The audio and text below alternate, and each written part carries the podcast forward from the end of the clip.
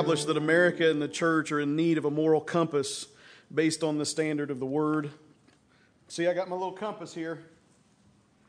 I got my little compass as a reminder that we discussed that last week of how we've allowed ourselves to lose our moral standard. And, and uh, if you remember the numbers that I produced to you, uh, 49% of people who say they're born again see no problem with living together prior to marriage, and, and 35% of people that say they're born again Christians have no problem with premarital sex, and that 33% condone and accept and promote abortion, and 28% think there's nothing wrong with pornography. And uh, that's what sparked this sermon series for me. Um, so, so today we're going to topic, topically cover uh, what three of those statistics uh, threw up in my face is the fact that the church has begun to take on the mentality and the mindset of the world when it comes to morality in light of sexual morality. What is moral? What's immoral? And, and they will tell you that there is no right or wrong. There is no clear evidence. Some people will say this is right, some people will say that's right. And, and today, as, as your pastor, and, and, in the weeks to come, we're going to cover a lot of these topics, just basically uh, saying what the Word of God has to say. Now, this morning, this message I, I shared with Stanley this morning, I said, uh, uh, our, our response following the first service was everybody just kind of stood there and held onto the pews. Nobody even came to the altars. Don't worry about it. That's okay. Uh, as I spoke this message, that God's opened doors for me to teach it at camp. I've taught it at camp several times. I've taught it at a guys' purity retreat with about 150 guys or so. And out of the 150 guys, 13 responded to the altar call. Okay? That's okay. Uh, if, if you preach for any length of time, you have to get to a point to where you understand that your preaching is not a stamp of approval based upon how strong your altar call is. Uh, the fact of the matter is, what's happened is, is even at camp this year, over the last few years, I've had innumerable young men come up to me, and uh, even adult men that say, Wow, if I would have heard this years ago, my life would have been different. Uh, this year at camp, I had a kid come up to me during prayer time before service, and he saw me, and I didn't even know the kid. He just come up and he said, Pastor Bob. I said, Yeah. He said, I was at uh, Uncommon Valor Guys Purity Retreat, and uh, he said, It's been over a year ago now. He said, uh, Man, he said, I just want you to know that the truth that you spoke into my life has changed my life. He said, I was stuck and, and uh, heavily addicted to pornography. And he said, it's, it's absolutely changed my life and how I look at things. And he said, I just felt like I needed to stop and tell you that thank you because I, my life has changed from what you spoke into my life. So this morning, I'm not overly concerned about everybody responding to altar calls, but what I do want you to hear is truth today. Um, I, I warned you we're going to be talking about sex this morning. Uh, I know grandparents and, and some of our seniors, um, little Maxine told me they almost didn't come because they said they know everything about there is to know about it.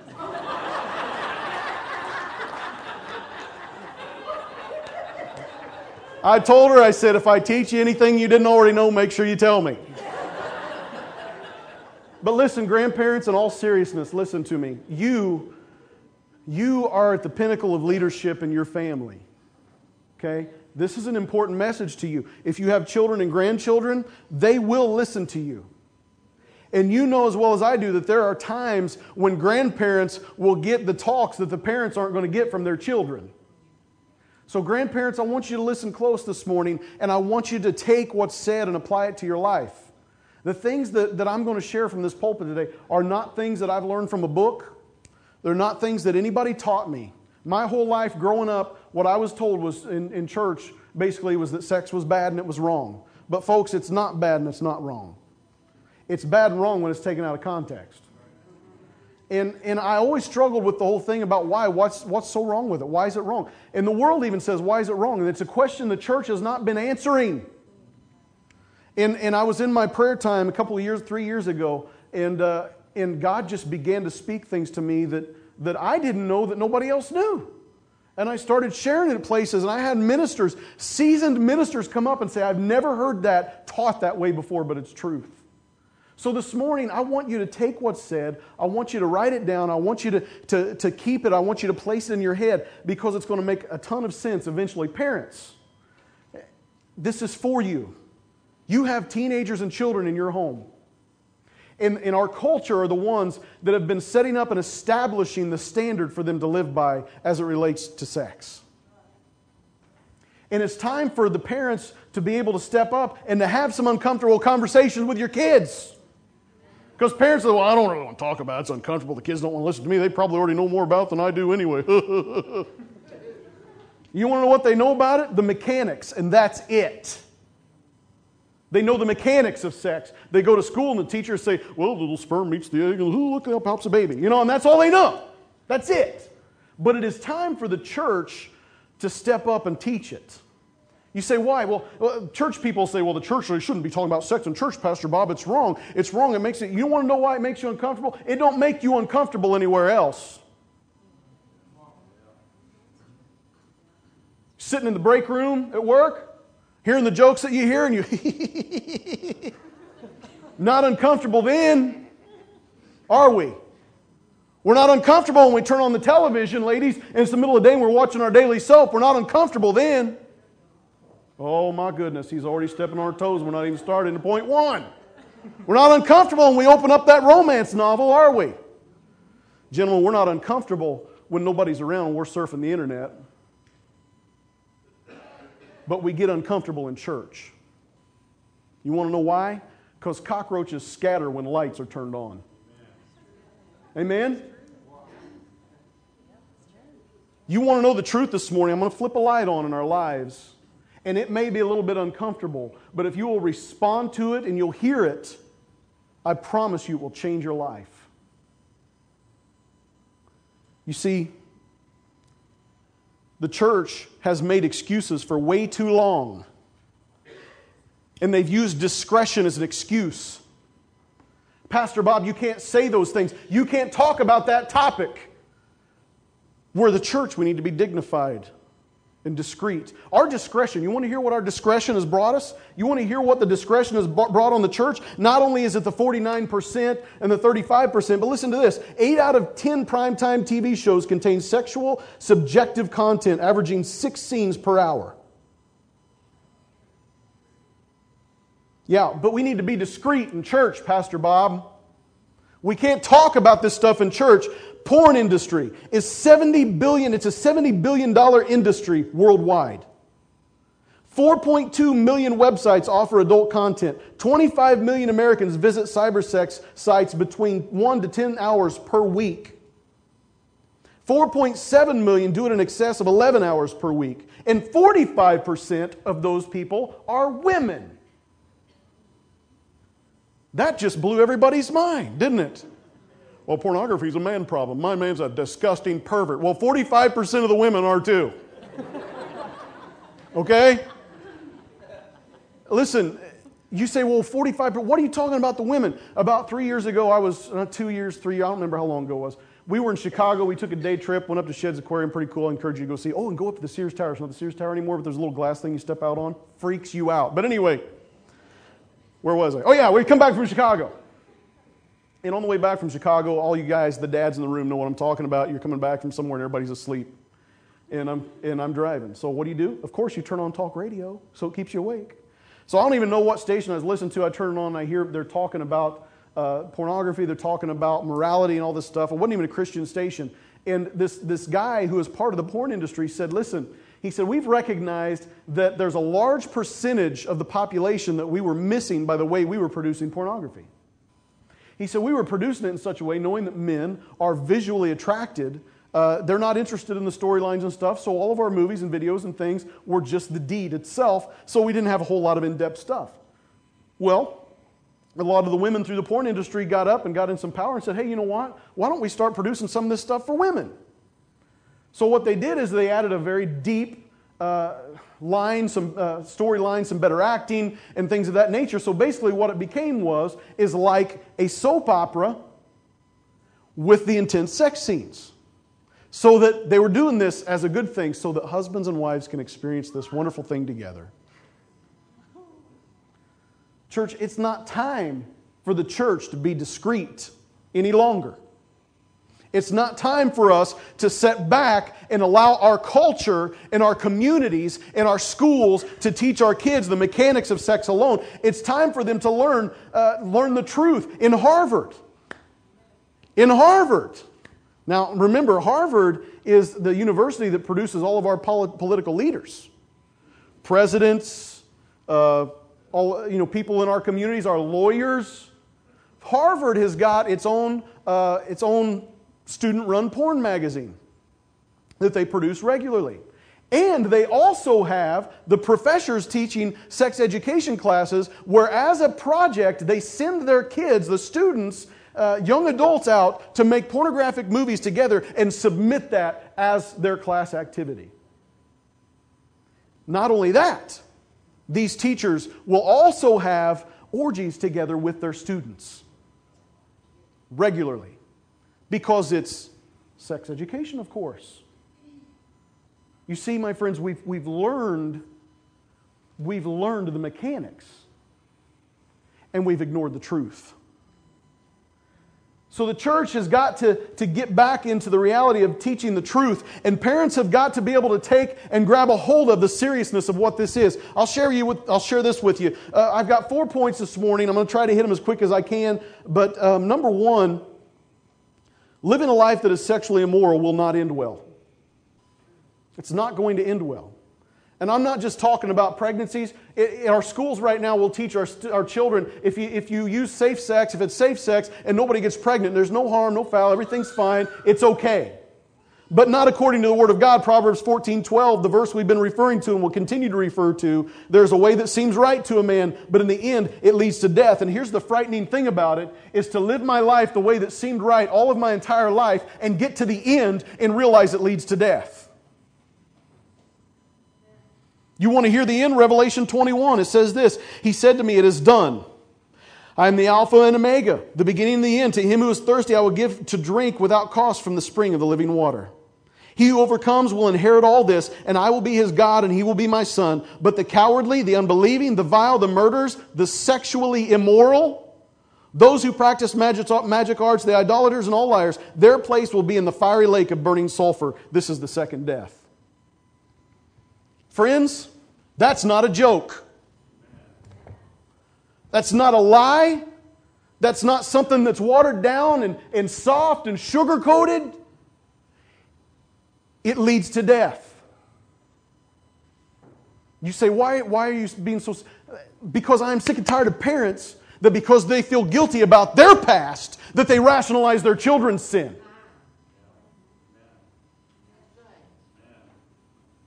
Just because you did it, mom and dad, doesn't mean your kids have to do it. It's a heaven and hell issue. Could you throw that verse back up there for me, Travis, so we can just keep looking at it? It's a heaven and hell issue. To get to the end of our life, this is not a game. It's not something where society says it's just okay and it's all fine. Sexually immoral people will go to hell, according to Revelation 21. But yet, we in the church, 49% of us think it's okay. Why? Because we look at God and we, we, we, we take His grace and we take His mercy and we use that as a license to sin. And we say, it's okay. It doesn't really matter. God's going to love me because I prayed a prayer one time, and if I live this way, it's okay. My friend, if you're living that way and you've made a way and you think it's okay to do it, it says it right there, right among the liars, right among the unbelieving and the cowardly and the murderers. They put the sexually immoral next to the murderer. Now you tell me, is it okay? The book of Hebrews makes a reference to Esau. You say, why, why is this such a big deal? Why is it so hard? We see a difference here in that passage of Scripture between the people that come and drink from the water of life, those that thirst after righteousness, versus those that thirst after the things of the world. So they rationalize the things of the world so they can pretend like they have some thirst for righteousness, and yet they're holding on to sexual lust and immorality and perversions and adulteries and everything else on this hand, and they're embracing it as much as they can, and they keep wanting to imagine and imagine, imagine that they're still holding on to some form of righteousness. Sin has got to cease if we are saved. Isn't this warm and fuzzy? I promise it'll lighten up a little bit here in a little bit. In a little bit. It's going to take a while, but we'll get there. Why am I still standing like this? oh, yeah. Hebrews. Listen to this. Hebrews 12, 16. See that no one is sexually immoral or is godless like Esau, who for a single meal sold his inheritance rights as the oldest son. Afterwards, as you know, when he wanted to inherit his blessing, he was rejected. He could bring about no change of mind, though he sought the blessing with tears. And those of you that know the story of Jacob and Esau know that there had nothing to do with sex in any of it. Esau comes from the field. He's been hunting. I'm hungry. I'm dying of starvation. Jacob, I wish he could fix me some lentil soup. So he fixes him some lentil soup. And he says, and he sells his birthright for little soup. If I don't eat, I'm going to die of starvation. Now, he wasn't going to die of starvation. He, he, I'm sure he wasn't going to die that minute. He's walking. People, before they die of starvation, is laying on a bed going, I want food. I'm dying of starvation. The fact of the matter is, and what they're saying in Hebrews is very simple. He sold his birthright for a momentary pleasure. And he compares that to the sexually immoral. They throw away an eternal gift from God for a moment of pleasure. And he says they're godless. Teenage girl, sweetheart, young man, your virginity is a gift from God. Don't sell it for nothing. Don't throw it out the window. And parents, as I say that to teenagers, you hear that and you reiterate that to your children over and over and over and over and over and over. Why? Because the world will tell them the opposite over and over and over and over and over. You got to fight for your kids. Don't you sell out. Don't you let some punk, sweetheart, come up and, and smooth talk you enough to steal what God has given you for your spouse. It's not okay to just live together. It's not okay. It's not okay just to play marriage and play like it's okay. Listen, my friends, there's more extensive and serious consequences than just diseases like they teach at school or early pregnancy like they teach at school. There's a, it's a heaven and hell issue. I just wanted to be warm and fuzzy. So that's point number one.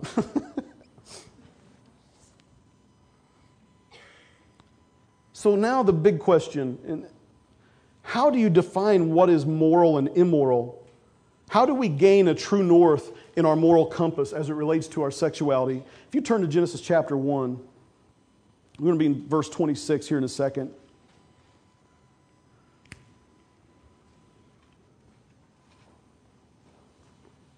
I'm going to try to be done by our time, but you're just going to have to bear with me if I'm not. This has got to be spoken.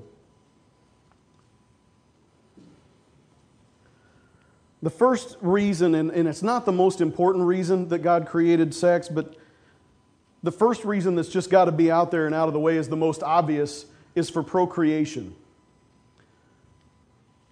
The first fence, I'm giving you three fences here. And if you go outside of any of these three fences, you're outside the boundaries that God has created. And the first fence is procreation, Genesis chapter 1. Verse 26 Then God said, Let us make man in our image, in our likeness, and let them rule over the fish of the sea and the birds of the air, over the livestock, over all the earth, over all the creatures that move along the ground. So God created man in his own image. In the image of God, he created him male and female. He created them. God blessed them and said to them, Be fruitful and increase in number, fill the earth and subdue it. Rule over the fish of the sea and the birds of the air, and over every living creature that moves on the ground. So, first and foremost, in light of procreation, we have to realize that God created man on a higher level than the animals. You say that has very little to do with sex, Pastor Bob. Well, yeah, it says God blessed them. He blessed them. Listen, our sexuality, our reproductive system is a blessing. It's a blessing. And He told them to be fruitful. And He told them to fill the earth. But there's something else that He added in there that I wish PETA would read to rule over the fish of the sea and the animals. I, PETA, I just want to, Lord, I won't even say it because I'll lose my salvation. Wish I was Baptist sometimes. it's a joke. It's a bad joke, folks. These individuals I, I read in an article a couple years ago, this, this, this, I won't call him a name, I, this guy, he wrote in this article, he said, I believe there's going to be a time, and I'm sure he had this kind of a voice. I'm just sure he did. I believe there's a time when animals are going to take humans to court. You're an idiot. That's all I had to say. What, what a dog. Okay, the dog, you've not been feeding the dog every day, so he gets mad, so I'm taking you to court. Woof, woof, woof, woof, woof, woof. And he goes to court and turns in a circle and pees on the floor. Woof. What are you going to do? Object that? What's he saying? I, you can't take, an animal can't take a human to court. And then people, PETA people say, well, you don't love animals. I love animals. I think they taste great. Especially cattle. I think cattle taste really good. It's my favorite. And a chicken occasionally, and even some pork, bless God. My thing is, is, is folks, we live on a higher plane than the animals. I, li- I grew up on a farm with cattle. Okay? I learned some things from the cattle. I learned when I was like six, seven years old, mom, dad took me out and said, You need to watch a, a baby cow get birthed. So I said, Okay. So I went, I watched the cow, and I was like, and as the, cow, the process takes a while, you know, and you're just kind of watching. And, so when the little cow boom, falls out on the ground, you know, and, and then this is, now bear with me, I'm going to use some foolishness to bring some wisdom to us today. The cow, you know what the mama cow did? She turned around started licking, clean up that nasty cow. Listen, we are not on the same plane as animals, folks. I don't care. There's no comparison between a human being and a cow. I love my wife dearly. I love my baby girl dearly, but I thank God that when my baby girl was born, April didn't have to go, I'd have never kissed her again. Never. Ever would I have ever kissed her again. Another thing I learned about cattle Cattle, after they have the baby calf, baby calf gets big enough, stand up, and drink the mother's milk, and it goes potty, okay? That's what it does. And the mother, because it loves its baby calf, protects it by eating the, the cow's droppings so that predators don't smell the droppings. Dad explained, well, the predators come out and drink the droppings. So the droppings are there. He taught me that. And the mama cow eat the droppings so predators won't get it. You know why else she eats it? Because the baby's been drinking milk and it, it's full of milk stuff and it tastes good. There's a separation between us and cows, folks. There is nothing alike and similar when it comes to cattle and us. I have seen cattle stand in a creek and drink out of the same water that is going to the restroom in. There's a separation between us and animals. Folks, what you say, why are you saying all this? Because it's the same ignorant stupidity that drives us back that says, well, Pastor Bob, they teach us at school that, that monkeys and, and cows and, and dogs all have this instinct to reproduce and they can't control themselves. When that nature hits them, they have to reproduce. Aren't we the same way? No, we're not. We have a mind. We've been made in the image of God. We've got uh, conscience and understanding that we don't just procreate with anything and everything that walks by.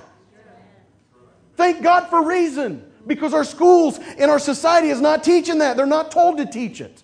It's not in the books. All they teach are the mechanics, and the mechanics are the same. Well, Pastor Bob, you can't talk about sex in church. Well, people aren't offended when we start talking about the reproduction of flowers.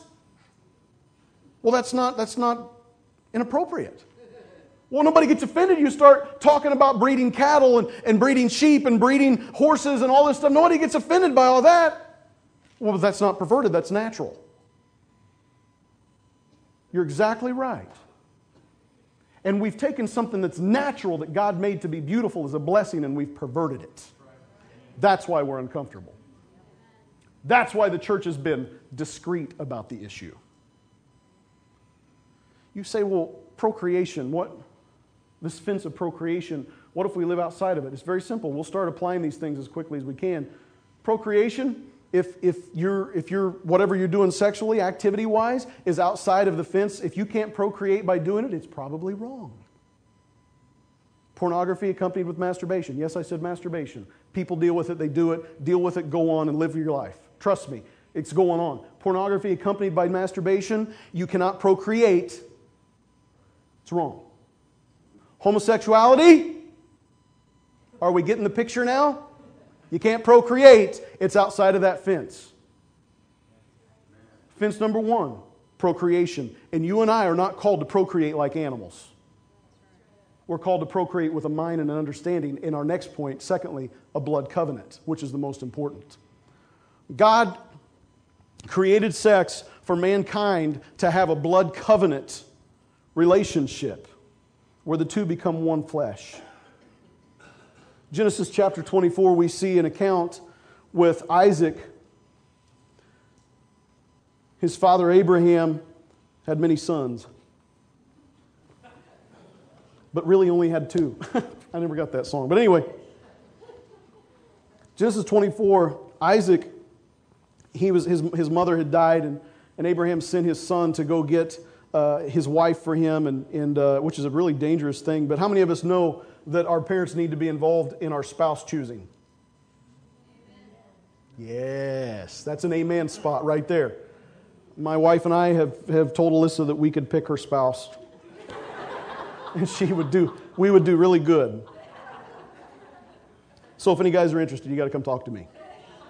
Genesis 24, verse 62. Now Isaac had come from Beer Lahai Roi, for he was living in the Negev. He went out to the field one evening to meditate, and as he looked up, he saw camels approaching. Rebekah also looked up and saw Isaac. She got down from her camel and asked the servant, Who is that man in the field coming to meet us? He is my master. The servant answered. So he took her veil and covered herself. And then the servant told Isaac all he had done. Isaac brought her into the tent of his mother Sarah, and he married Rebekah. So she became his wife, and he loved her. And Isaac was comforted after his mother's death.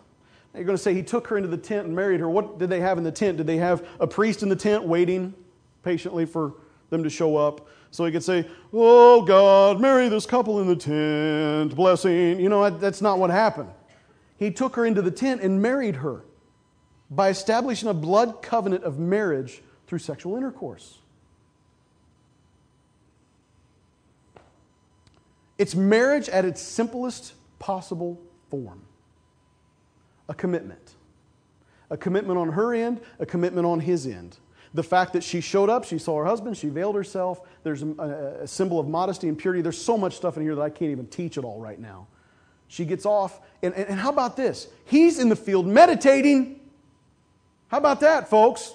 Before you get married, you best be doing some meditating. Make sure this is the right choice because there's only supposed to be one. She comes in the tent and they get married and they establish a blood covenant. Now, here's where people get uncomfortable. You say blood covenant, what did they do? Did they like sacrifice a lamb, separate it, step through together? No, that's not what they did. They had sexual intercourse.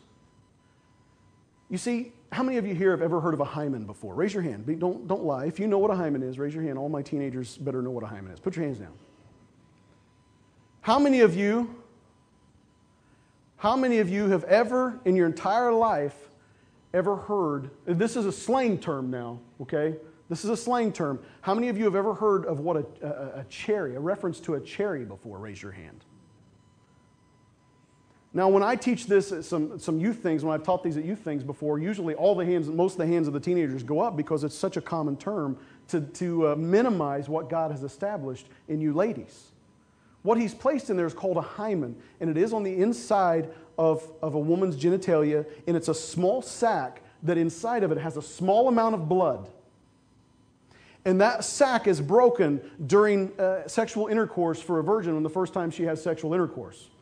That is called a hymen. Doctors will tell you that there is no purpose for it, there's no reason for it. A person is not better off with it. They're not better off without it. It doesn't hurt when it's broken. It's not anything that they're going to be dangerous or scared of or whatever, whatnot, and so on and so forth. And churches and people have known about this for years and years and years and years and years. And what I'm telling you right now has never been taught. That's supposed to be held for marriage when it can be broken one time. And the two become one flesh. And a spiritual work takes place within them so that now there's a blood covenant that's established between the two, and God sees that as holy. See, when we start throwing our virginity away at 12 and 13 years old, like we're seeing today, that poor kid has no idea what they're throwing away. 1 Corinthians says we should not join ourselves with a prostitute. Let's just read it. I've got it here in my notes. 1 Corinthians 6:15 says, "Do you not know that your bodies are members of Christ himself? Shall I then take the members of Christ and unite them with a prostitute? Never. Do you not know that he who unites himself with a prostitute is one with her body? For it is said, the two will become one flesh, but he who unites himself with the Lord is one with him in spirit. Flee from sexual immorality.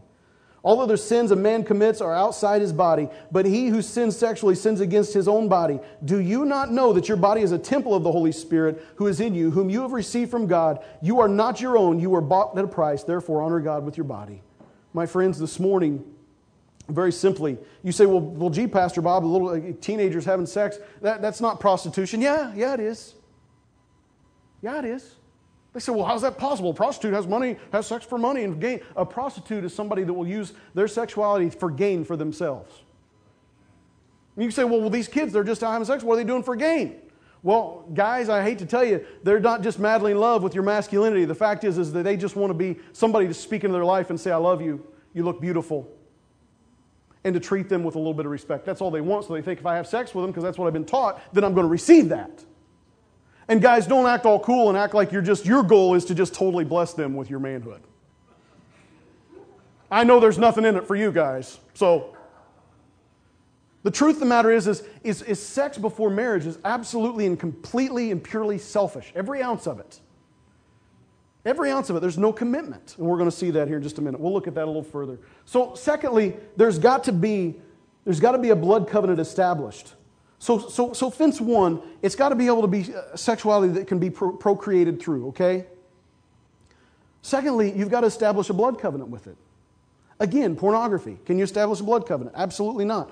Uh, homosexuality. Can you establish a blood covenant? Absolutely not. If you are living together, have you established a blood covenant? There's no commitment. There's no desire to live together. You have maybe have, have done the deed and, and, and you've dealt with this becoming one flesh thing. I had a young person Oh, a young person, nobody knows, not a part of our church, years ago. Come into my office, had seen me in the community, in the school, whatnot. Hadn't been to school for a few days because he was, he was ready to kill himself. Because his girlfriend that he'd been dating for a while uh, thought she was pregnant with his kid and found out she was sleeping with about four or five other guys, too. And, and the kid's bawling in my office. And he says, every, every morning I wake up thinking about her. At night I think about her. When I'm sleeping, I dream about her. When I get up, when I go to bed, I'm thinking about her. He said, I can't stop. I, I don't want to eat. I don't want to live. I don't want to go to work. I don't want to do anything. He said, I just want to take a gun and blow my head off. And I looked him in the eye and I said, Listen, man. I said, You've believed a lie. The world has told you that there's no spiritual connection with sexuality whatsoever. And you have only been following through the mechanics. But what you've done is, is you've joined yourself with somebody spiritually. And right now, there's a divorce that's going on in your soul. All because we believe a lie. Was going to drive this kid to kill himself. Just because Hollywood and society says it's fun to go ahead and do it if it feels right. Go ahead and do it. Do what thou wilt. Go ahead, have a good time. Thirdly, this morning, and lastly, are you ready for some good stuff? Good grief. Thirdly, God did create uh, sex for continuing pleasure and a reminder of the covenant relationship. Can I get an amen in the house of God?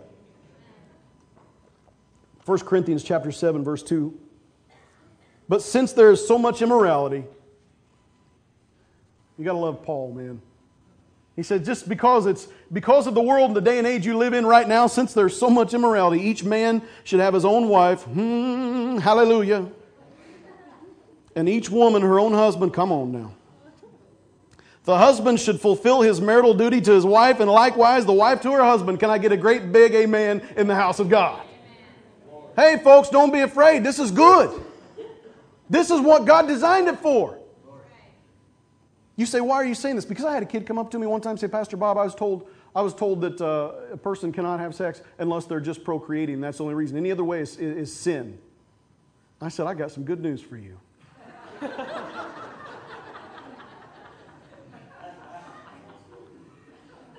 Verse 4 the wife's body does not belong to her alone, but also to her husband. Men, can I get an amen? Come on, you guys got to play with me a little bit here. In the same way, the husband's body does not belong to him alone, but also to his wife. And she says, You better fix that thing up because it's looking kind of nasty nowadays.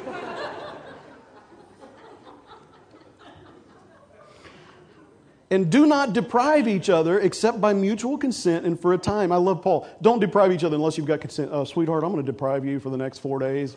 I'm going to seek the Lord so that you may devote yourselves to prayer, then come together again so that Satan will not tempt you because of your lack of self control. Now, this is important, folks, because it is important for the, the, the, Christian couple to have a great and tremendous sex life. It, I'm serious, man.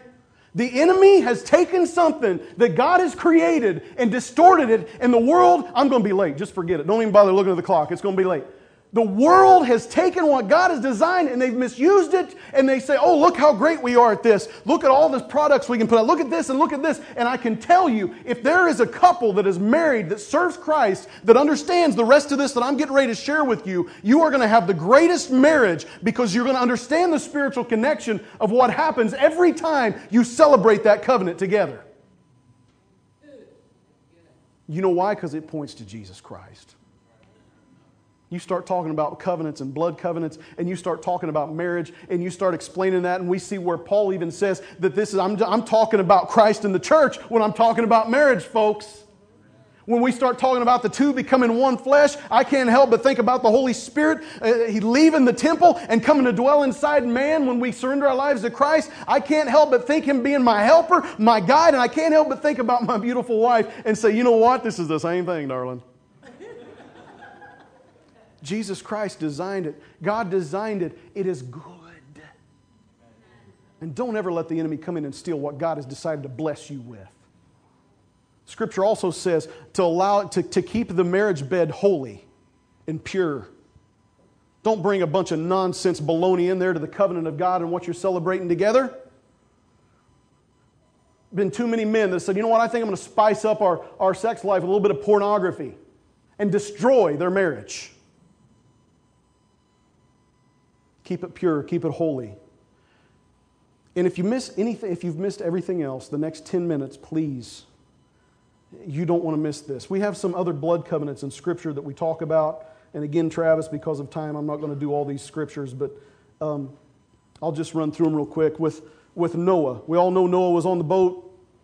He's on the ark. He gets off. Water recedes. He kills. He takes one of the clean animals, kills it and sacrifices it to God. And then all of a sudden, you know, God says, you know what? I'm going to establish, establish this covenant with you. We know what it is. I'm not going to flood the earth ever again. I'm not going to destroy it with water. And he says, you know, I need to give you a reminder.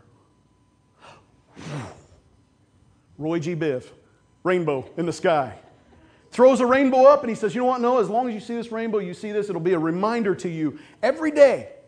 Every time you see it, it'll remind you that I'm not going to destroy, destroy the earth. I'm not going to do it again. So it was a comfort, it was a reminder, it was a blessing. How many of you to this day, when you see a rainbow, don't go, oh, it's beautiful? Even if it's a half, you don't care. It's like, look. Another blood covenant Abraham. Abraham uh, established a blood covenant with God, and God says, you know what? I need to give you a reminder.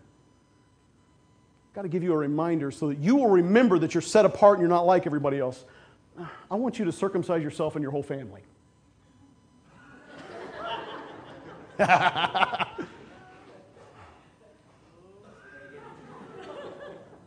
okay.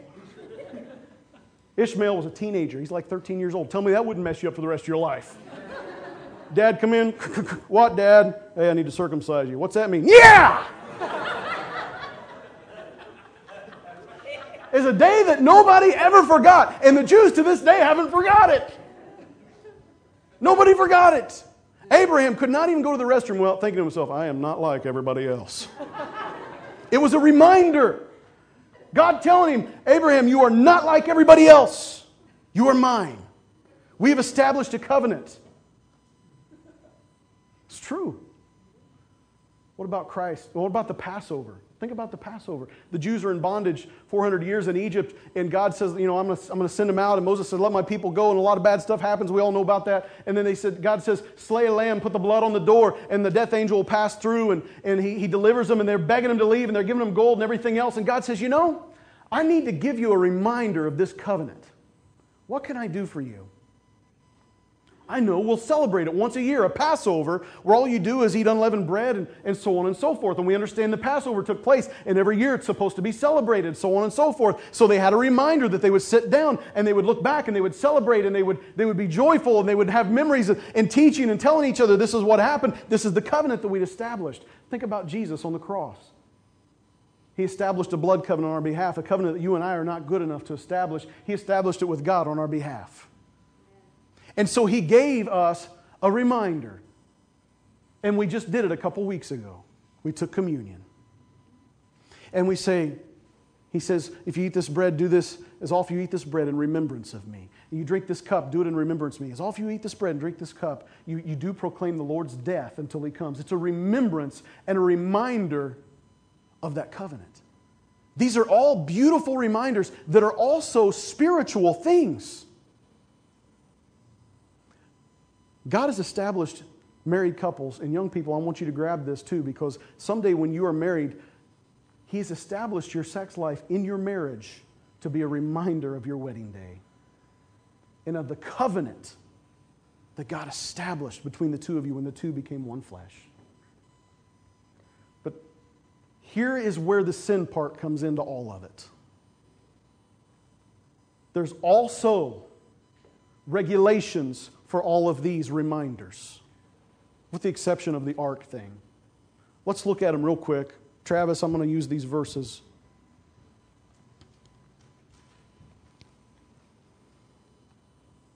Circumcision in Genesis 17 14 says this Any uncircumcised male who has not been circumcised in the flesh will be cut off from his people. He has broken my covenant. This is God speaking to Abraham. In other words, saying, if any man in your house, if Ishmael or anyone else in your house says, I don't want to be circumcised, he's to be thrown out and cast out. You say, why? Because, well, the attitude is this Father Abraham, I love you. I love your wealth. I love the blessings of God. I love, you know, I understand that the Messiah is going to come through your lineage. I want to be part of your kingdom and all this stuff, and it's all really cool. I want the good things that you have, but I am not going to do that whole commitment thing.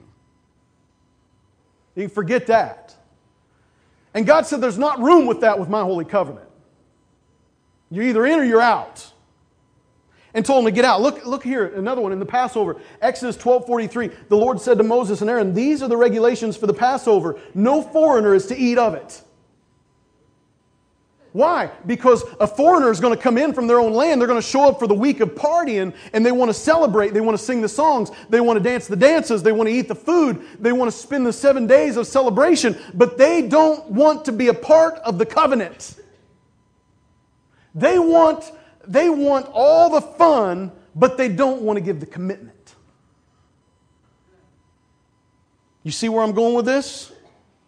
1 Corinthians 11 27, the, in communion, in the reminder of the covenant that Christ established on the cross. Uh, verse 27, therefore, whoever eats the bread or drinks the cup of the Lord in an unworthy manner will be guilty of sinning against the body and blood of the Lord. A man ought to examine himself before he eats of the bread and drinks of the cup. For anyone who eats and drinks without recognizing the body of the Lord eats and drinks judgment on himself. And I used to be really mean and harsh. If Amber had come, uh, I used to be really, think God was really mean and harsh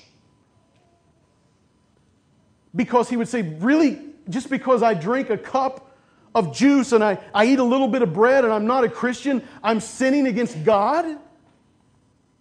That doesn't make sense. Well, it's because it's a reminder of the covenant. And you can't celebrate something that you're not a part of. You've got to be a part of the covenant before you can celebrate it. When it comes to sex, our third fence that you cannot cross is you cannot seek pleasure sexually outside of a covenant relationship. You see, my friends, our culture is, is steeped and stuck in the pleasure side of sex, and they ignore the covenant. And God loves the covenant. And people are enjoying the pleasure, and they've abused and perverted it, and God's disgusted by it because it's sin.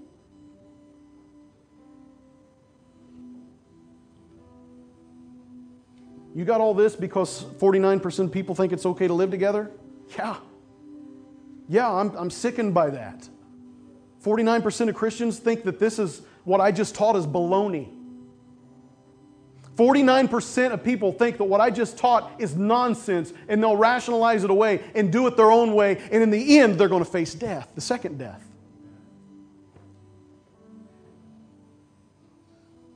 You cannot celebrate a covenant of marriage outside a covenant of marriage. You cannot have sex outside of a covenant of marriage and think that God's going to say, oh, it's okay, God bless you. It's sin. Those three fences procreation, covenant of marriage, and celebration of that covenant. You've got to stay inside of those. If you go outside of those, you're sinning against God. And you're making a way for yourself. Oh, but Pastor Bob, God's so restrictive.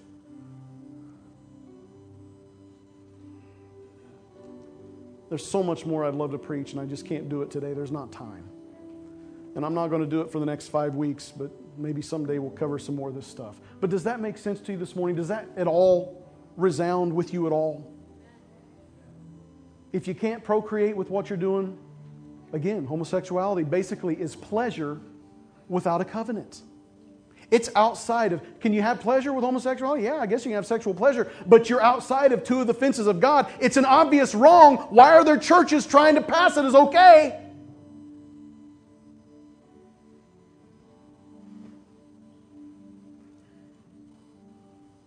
You stand with me this morning. Here's what I'm going to do. I'm simply here in just a minute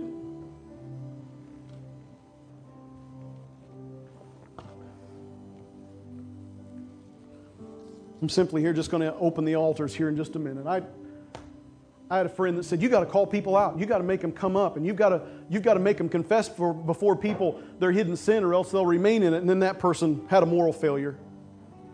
Listen, what I'm going to do is I'm going to open these altars up.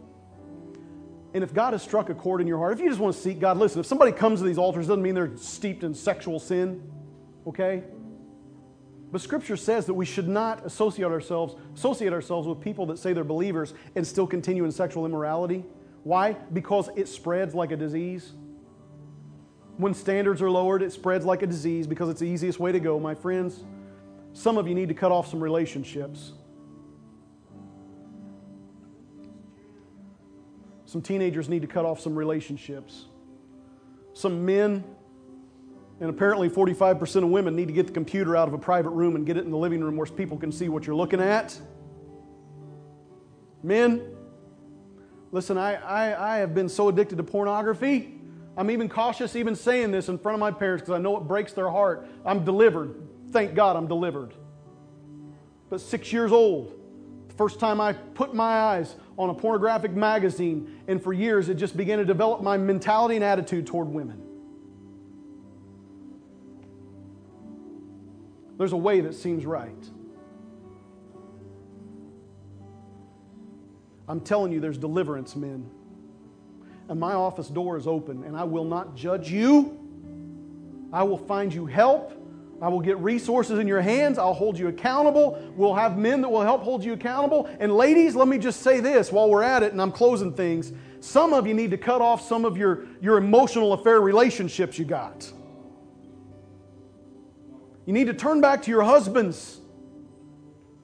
If you're going out somewhere else and you're getting some kind of pleasurable, uh, enhancing ooey gooey's whatever in your life from some other guy, you maybe have not done the deed, but according to Scripture, if we so much as look at a woman in lust or a woman looking at a man in lust, you've already committed adultery with them in your heart.